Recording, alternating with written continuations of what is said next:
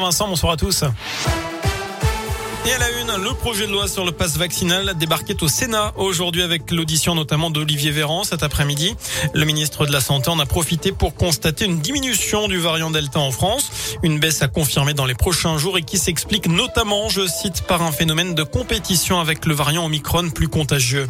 Dans ce contexte, direction Lyon avec la colère d'une maman, elle va porter plainte après une très grosse frayeur samedi. Une grenade lacrymogène lancée par la police a atterri dans la chambre de sa fille de 11 ans qui n'a pas été blessée. C'est justement pendant les manifs contre le pass vaccinal qui ont rassemblé près de 105 000 personnes en France. Et puis il n'y a pas de risque de paralysie de l'économie, les mots tout à l'heure de Bruno Le Maire. Il précise qu'il y a des difficultés dans la restauration, l'hôtellerie, mais aussi dans certains secteurs industriels. Euh, selon le ministre de l'économie, Omicron n'affectera pas la croissance française en 2022. Elle devrait se maintenir à 4%.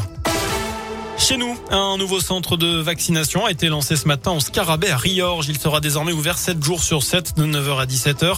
Alors qu'à Saint-Chamond, on déménage, exit l'hôpital du Gier. Le centre de vaccination est déplacé juste à côté euh, au château du Jarret depuis cet après-midi pour augmenter les capacités.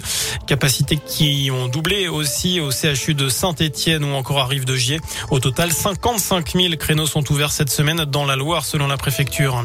15 milliards d'euros de plus pour la sécurité, c'est ce qu'a annoncé c'est Emmanuel Macron hein, qui dévoilera eh bien tout simplement son projet de loi au mois de mars en Conseil des ministres. Il veut augmenter progressivement le budget alloué à la sécurité au cours des cinq prochaines années.